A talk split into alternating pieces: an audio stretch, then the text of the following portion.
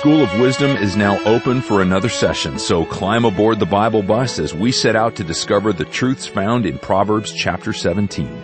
Welcome to Through the Bible with Dr. J. Vernon McGee. I'm your host Steve Schwetz, and before we dive into today's study, here are a few introductory thoughts that I think that you're going to appreciate. Reads like this, The fining pot is for silver, and the furnace for gold, but Jehovah trieth the hearts. Now God permits His children to pass through suffering, trials, and trouble to purify our lives, and no one is immune from that. A great many folks think if you become a Christian, that's an inoculation against trouble. That's not true. And God uses this method of putting us in the furnace and he wants to wean us away from the things of this world. You must agree that the church has become a bit worldly. We hear of a large percentage of the population today who are evangelicals. Well, that doesn't even mean that they're Christian. And the polls, I do not think, reflect the facts today. Someone asked the late Dr. Griffith Thomas, said, Don't you think the world is becoming Christian? And he responded, Well, the world is becoming a bit churchy, but the church is becoming immensely worldly. Well, God is placing His gold in the furnace to get rid of the dross. Many church members are being converted today, and many Christians are changing their lifestyle. At several conferences, there are several men told me privately. They said, I'm going to begin a real study of the Word of God. I'm going to come to know Him better. I've been going to church for entertainment and not for my spiritual growth. I'm in danger of losing my job now and I cannot afford to play church any longer. You see, the great refiner of lives today, through this trouble and the crisis through which the world is passing, God's using it to purify His gold and His silver. And did you know that's what we are? Because Peter says that we've been redeemed not with gold and silver, or with precious stones, but with the precious blood of Christ. And that's lots more valuable than gold and silver. And so God needs, you see, to purify those that are His own today. We'll hear more from Dr. McGee about Proverbs 17:3, as well as the rest of the chapter in just a minute. But first, I wanted to share a quick letter of encouragement this one from a listener named Keith. He writes, God is so good. He has allowed me to care for my wife for 14 years since a major stroke partially paralyzed her. This forced me to retire from my business to devote time to her, but also gave me more time to spend with the Lord. For the last 10 years or so, I have been riding the Bible bus listening on my smartphone. My wife gets a summary of the study for me during our quiet time together. This forces me to dig deeper, to put it in words that are easily understood. God has used her stroke to draw us closer together and closer to Him. We are members of the World Prayer Team, which gives us a broader perspective of God's hand at work around the world. We also pray for Steve, Greg, and the producers of the language broadcasts. We provide gas money each month knowing that it is used wisely to share the whole word to the whole world. To God be the glory. Well, thanks Keith, thank you so much for that letter. Thank you for your faithfulness to your wife over all these years, and thank you for your prayers by being on the World Prayer Team. What's your story? I'm sure you've got one just like Keith, maybe not as difficult, but nonetheless a story about how God's Word is impacting your life. Are you sharing His Word with those around you? You know, December is letter month and we'd certainly love to hear from you at Through the Bible. You can email us, that's really quick, BibleBus at ttb.org. And you can always write to us at Box 7100, Pasadena, California, 91109. In Canada, Box 25325, London, Ontario, N6C 6B1. Let's pray. Lord, thank you for your word. that draws us closer to you. And thank you for teaching us through your Holy Spirit who works within each of us. In Jesus' name we pray. Amen. Now we're off to Proverbs 17 on Through the Bible with Dr. J. Vernon McGee. Now we come today, friends, to the 17th chapter of the book of Proverbs, and we put in here at this, I think, very wonderful chapter, and we move rather rapidly through the last one, and we probably will pick up just a little tempo from now on. And we find ourselves here in chapter 17, verse 1, back again with that which we've heard before, back in chapter 15. It says, Better is a dry morsel and quietness therewith than a house full of sacrifices with strife. And I would say that the activity does not always denote the working of God. All of this organization today and the many meetings that we have and the many organizations, they actually cause a great deal, I think, of confusion and they cause a great deal of frustration. And this is a wonderful proverb that fits in. Better's a dry morsel and quietness therewith than a house full of sacrifices with strife. And I think of Elijah in this connection. You remember he was in the court of Ahab and Jezebel. And I want to tell you, things were going on there. In fact, religious things, but nothing that really pertained to God at all.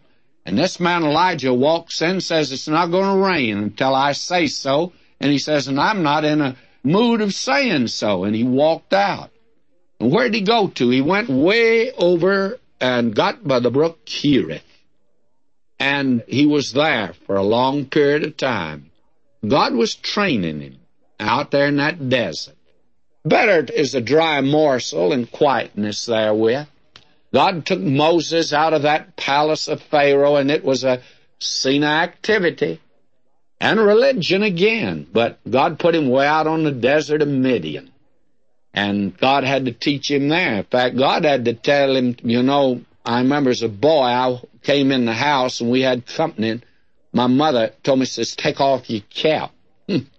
I didn't know, you know, you took off your cap because it was ladies present, but I took off my cap there because I was told that's what little gentlemen did. And I was taught to take my hat off. Well, in those days, they wore the hat inside the house, but they took off their shoes.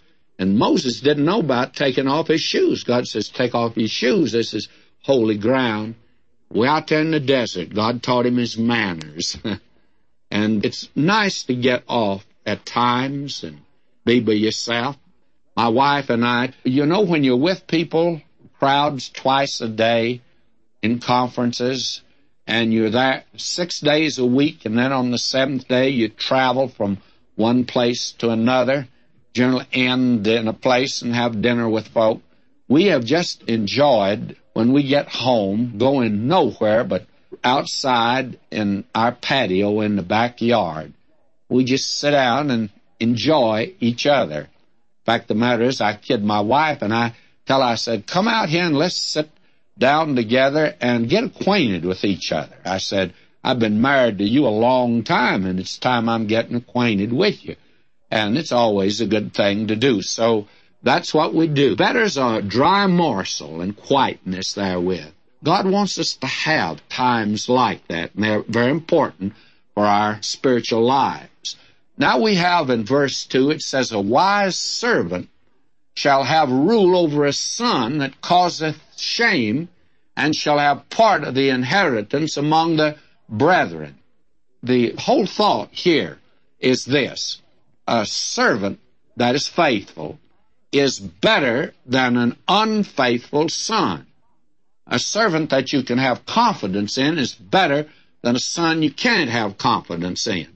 Now, I'm sure that there are many that are like that, you know. Abraham, you remember, told the Lord, he says, Eliezer, my servant, has a son, and I want a son. It's much better to have a son. But if the son's not dependable, if he's going to be like David's son that rebelled against him, then certainly it's much better to have a good, faithful servant. And this man David had several that stayed right with him. Now we have in verse 3 another wonderful proverb. A fining pot is for silver, and the furnace for gold. But Jehovah trieth the hearts. In other words, if you want to get pure silver, when you mine it, why you take it and put it in a fining pot and the fire is put to it, and it's melted, and you draw off the dross, have the pure silver. The same thing applies to gold. You put it in the furnace, and the dross is drawn off. Now, the Lord puts his servants in the fire, if you please, in order that he might develop something in us. He tries the hearts, that he might strengthen us, make us better sons of His. And God uses those. Now, Peter mentions that in 1 Peter, the first chapter, and I'm reading verses 6 and 7. Wherein ye greatly rejoice, though now for a season, if need be, ye are in heaviness through manifold temptations, that the trial of your faith, being much more precious than of gold, that perisheth, though it be tried with fire, might be found under praise and honor and glory, the appearance of Jesus Christ. God tests you now because you're more precious to Him than gold or silver. And God uses that method. God had a purpose in putting Job in the furnace. God had a purpose in giving Paul a thorn in the flesh. God had a purpose in permitting the period of martyrdom that came to the church. Did you know that period molded the church? And the church has never been as rich spiritually as it was during that period. And today, I would say one of the problems that we have among Christians, well, the prophet said it like this Ephraim waxed fat and kicked. what a picture. What a picture today of a lot of fat saints. They have everything and then they become complainers, fault finders, critics, and that type of a saint. And they're really no help to the cause of Christ at all. So God has to put the ones He's going to use in a furnace in order that He might develop there that which He can use. Now, I shared a letter, the lady that's been praying, that she might know the Lord Jesus better, that she might grow in grace the knowledge of him. And what did the Lord do? He gave her cancer. Somebody says, well, that's no way to do. That's the way God does it, friends. And you're listening to a preacher today that knows all about it. May I say to you, I know why God did it. he did it for, per- and he didn't do it because he hated men.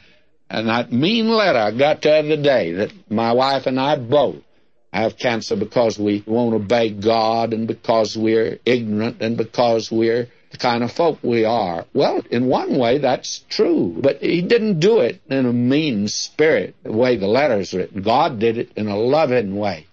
And you don't know how precious he's become because of that. And I certainly don't wish that for the one who wrote the letter. But I tell you, he certainly needs a little sweetness in his life. Now, let me move on here. Oh, you could get bogged down. These are such wonderful proverbs here. Now I'm going to move on down to verse 6 because here is one. Oh, it is a great one. And it's one that I'm sure that many of you today appreciate. Children's children are the crown of old men.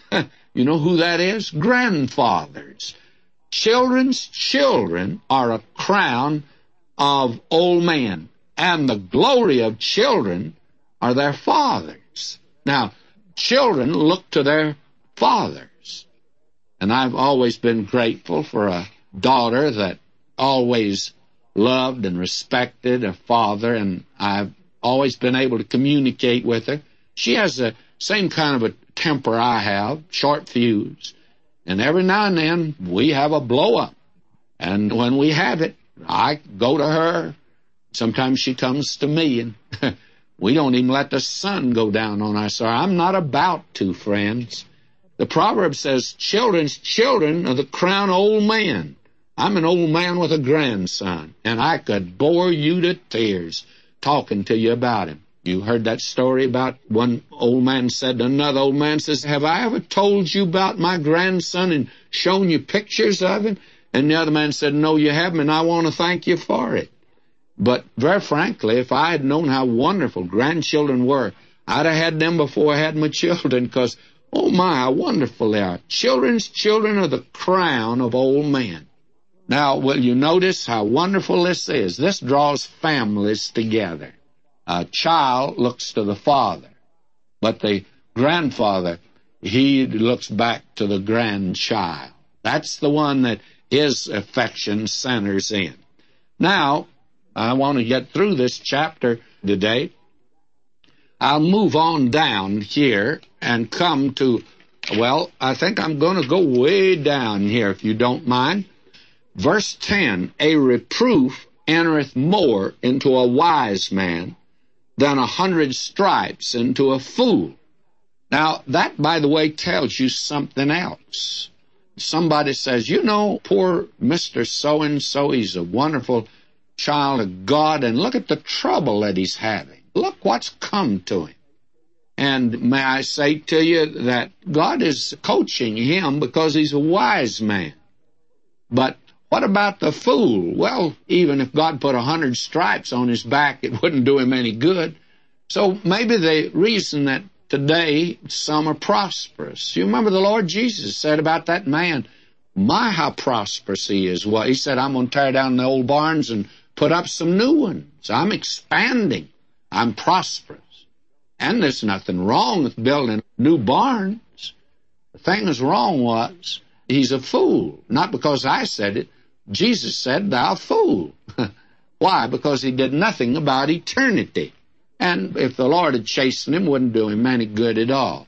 During the Great Tribulation, that intense suffering and judgment that the world goes through, many people will suffer so they'll gnaw their own tongue. But do you think they'll turn to God? No. They're not going to turn to God. Why? Well, a hundred stripes on a fool's back doesn't do him bit of good, friends. And that's my reason for saying again and again there is a wrong philosophy today about prisons. Prisons are put there for the purpose of developing men and to put them back in society. Now that may have a place, but that's not the purpose of a prison. It's punishment. Now it's not discipline. Discipline is for a child, your own child, but punishment is for the one that has committed a crime. We got the wrong notion about these things today. They are closing certain prisons. They've said this in California. Well, no one can be trained and put back into society. Right. Don't think it was built for that purpose. Now, I think that they've become terrible places and they become sinkholes of iniquity, but that is not, again, that is not the purpose of it. That's a place of punishment. Now, let's move on.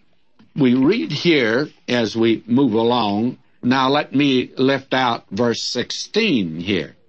We read, Wherefore is there a price in the hand of a fool to get wisdom, seeing he hath no heart to it?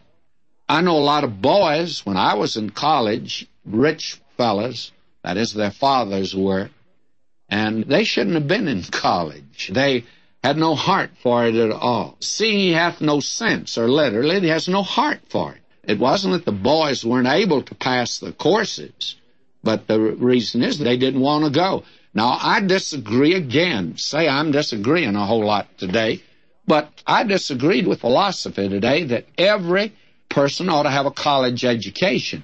Now, I think every person ought to have access to a college education. But I don't think anybody should be forced to go because of the fact that there are a lot of them that do not have the, I think, capacity. Others do not have the heart. The Lord puts it very gently here. They don't have the heart for it. They don't want it. And frankly, they won't need it for life. It'll not do them a bit of good. There's no purpose in sending certain folk to college. It doesn't do them any good. Now that hasn't anything to do with rich or poor. I think every poor boy that wants to go to college and get an education, that the door ought to be open for him. And I'll tell you why. Because I happened to be a poor boy when I came along, and I thank God for a wonderful Christian elder that got interested in me. And I want to tell you, if it hadn't been for that man, I could never have gone to college. I thank God for the door that was open for a poor boy. Now, I think the door ought to be open, but I think there are a lot of rich boys that ought to be put somewhere else. And I won't tell you where I think they ought to be put. Now, will you notice verse 17 here? It says, A friend loveth at all times, and a brother is born for adversity. Who do you think of now in the Bible? Jonathan. Oh, David had such a wonderful friend in Jonathan. And a friend loveth at all times, not when he's playing in the band in the palace, but when he was out yonder running away from Saul, the father of Jonathan. Even then, he's still a friend of David. Jonathan loved him. What a wonderful thing it is to have a friend. And friends, if he doesn't love you at all times, he's not your friend. It's very disappointing in life, isn't it, to find out somebody that's professed to love you, that when the chips were down, you found out they really didn't. They were a Judas Iscariot or an Absalom, that you found out they betrayed you. But this is a wonderful proverb. And then will you notice verse 21? He that begetteth a fool doeth it to his sorrow, and the father of a fool hath no joy. It's quite interesting. Again, I come back to this. This has been repeated in different ways several times in Proverbs. The father that has a son that's making good, he'll just talk about him all the time.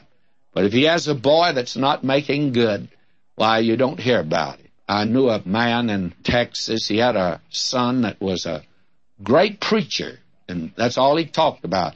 Now, he had another boy that was one of the finest men I ever met. But you never heard the father even mention that fellow at all. He told everybody about that famous preacher son of his. Well, that's human nature. Verse 22, A merry heart doeth good like a medicine, but a broken spirit drieth the bones. And there are a lot of folk today that are actually sick, and it's heart sick. And it's not heart trouble, it's their heart sick. There's no joy. There's no joy in Mudville today. Mighty Casey is struck out. And that's been true in the lives of a great many Christians. A merry heart. God wants you to have a big time. And I wish that we could think of church as a place to go and have fun. We ought to. You ought to just be able to laugh and rejoice and praise God when you go to church. We're too stiff and stilted today in church. I'm a retired preacher now telling you how to do it, as you can see. That's an abomination to the Lord also. Verse 23, A wicked man taketh a gift out of the bosom to pervert the ways of judgment. Bribing, you know. And there's many different ways of bribing, and a great deal of that's going on today. Then verse 28, and this is one with a great deal of humor in it. Even a fool, when he holdeth his peace, is counted wise, and he that shutteth his lips is a man of understanding. Well, we'll have to leave off right there. We'll pick right up there next time. Until then, may God richly bless you, my beloved.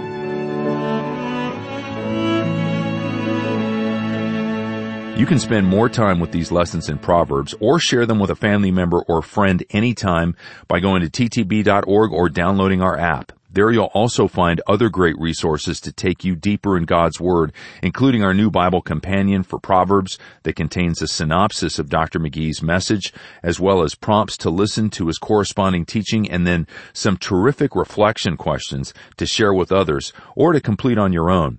I use them in my own small group at my church. Again, you can download your free Bible companion for Proverbs at ttb.org. And if you'd like to support the Bible Bus as we roll into 2024 sharing God's Word today in more than 250 languages, you can call us at 1-865-BIBLE. You can always send your gift to Box 7100, Pasadena, California, 91109, or in Canada, Box 25325, London, Ontario, N6C 6B1. We'll hear more great wisdom from the book of Proverbs next time. I'm Steve Schwetz, and as always, I'm going to be saving a seat on the Bible bus just for you. Go with God today, and in the strength of His Spirit and Word. Jesus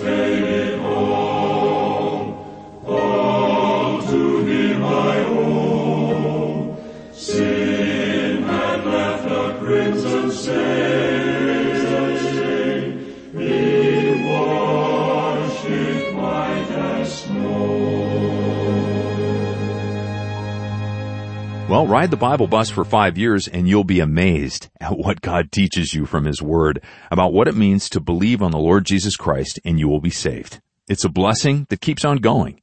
That's what we believe at Through the Bible.